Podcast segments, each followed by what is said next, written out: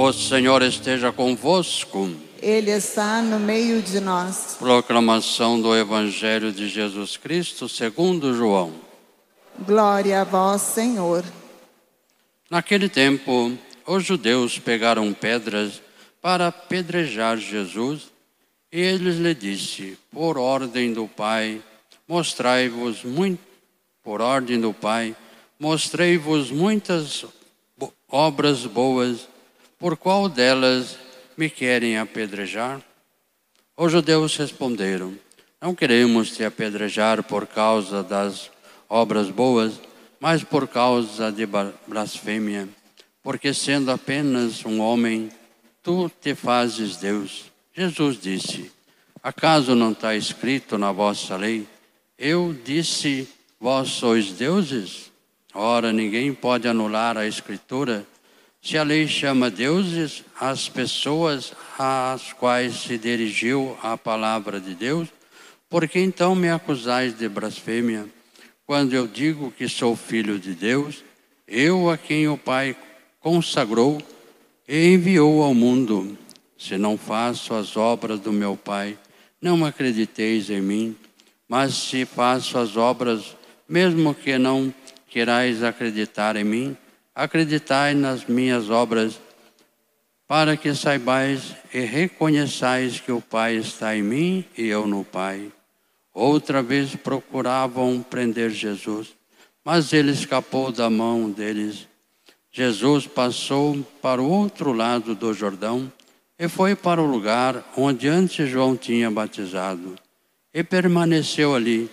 Muitos foram ter com ele e diziam: João não realizou nenhum sinal, mas tudo o que ele disse a respeito deste homem é verdade. E muitos ali acreditaram nele. Palavra da salvação. Glória a vós, Senhor.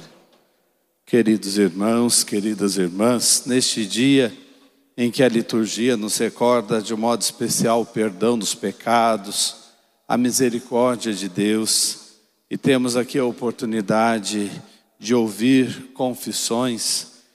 Eu quero com vocês dar um pequeno mergulho num dos versículos do Evangelho que nós acabamos de ouvir. Jesus, em meio à perseguição, desce para o outro lado do Jordão. O que seria este outro lado do Jordão? Jesus desceu para o lugar onde ele foi batizado.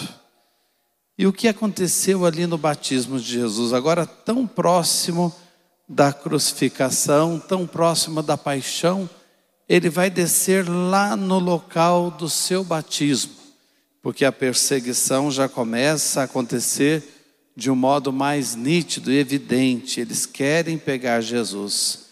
Por que, que ele vai parar nesse lugar do batismo? Ele vai para um lugar que é uma depressão no planeta Terra. É o lugar mais baixo do planeta. Está abaixo do nível do mar. O Jordão caminha para o Mar Morto, segue para o Mar Morto. E ali nós temos essa depressão, esse buraco, o ponto mais baixo do planeta. Nada é por um acaso. E se o Evangelho nos recorda, quer dizer alguma coisa.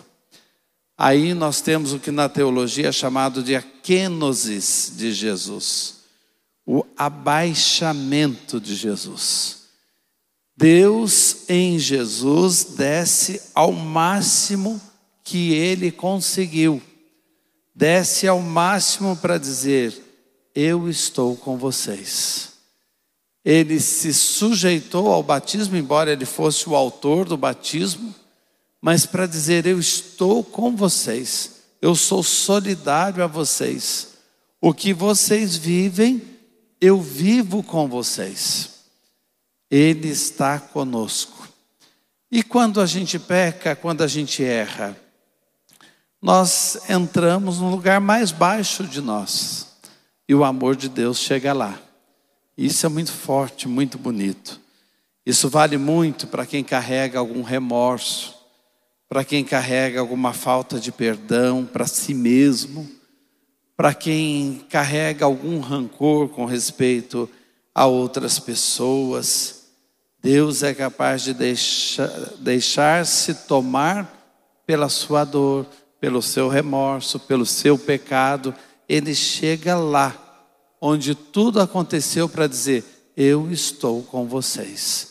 E a misericórdia dele é derramada em nossos corações. Vamos, neste dia, então, de penitência, de oração e de perdão, fazer como Jesus, voltar, quem sabe, lá no momento do nosso batismo, para deixar Deus nos purificar, devolver através do perdão dado pela igreja, devolver a todos nós a roupa batismal, para sairmos daqui mais puros, mais limpos, nos perdoando, perdoando quem nos ofendeu, nos reconciliando com Deus e na comunhão da igreja. E é importante a gente fazer um breve exame de consciência. E certa vez eu aprendi um exame de consciência muito fácil, mas que nos ajuda muito. Com três perguntas. O que Deus tem feito de bom para mim? A primeira coisa. O que Deus tem feito de bom para mim? Reconhecer, agradecer. Tudo que Deus dá, tudo que Ele já realizou, tudo que ele tem realizado, começar pelo positivo. E aí é o seu colóquio com Deus. Você vai falar para Deus: obrigado por tudo. O Senhor está presente. Depois a segunda pergunta: e o que eu fiz nesses últimos dias e não gostaria de ter feito? O que eu fiz e não gostaria de ter feito? Essa pergunta nos leva diretamente aos nossos pecados, porque o pecado é a gente deixar de fazer o bem que queria para fazer o mal que a gente não desejava fazer. Então, o que eu fiz e não gostaria de ter feito? É isso que você vai dizer para o padre. Sem enrolar, sem contar histórias, diga o seu pecado. O lugar onde Deus chegou, se rebaixou para dizer: Eu estou com você e quero fazer você melhor, quero renovar o seu coração a sua alma, o seu espírito. Então você vai dizer isso para o Padre: o que eu fiz e não gostaria de ter feito nesses últimos tempos. E por fim, uma pergunta que você vai responder para você mesmo: o que vai mudar na minha vida depois deste dia? O que vai mudar na minha vida depois desta confissão?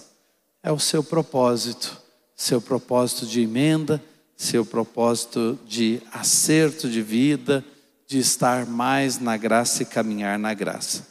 Então, as três perguntas: o que Deus tem feito de bom para mim? Responde só para Deus. O que eu fiz e não gostaria de ter feito é o que você vai dizer ao sacerdote quando for se confessar. E depois você vai dizer para você mesmo: o que vai mudar na minha vida depois desta experiência. Amém.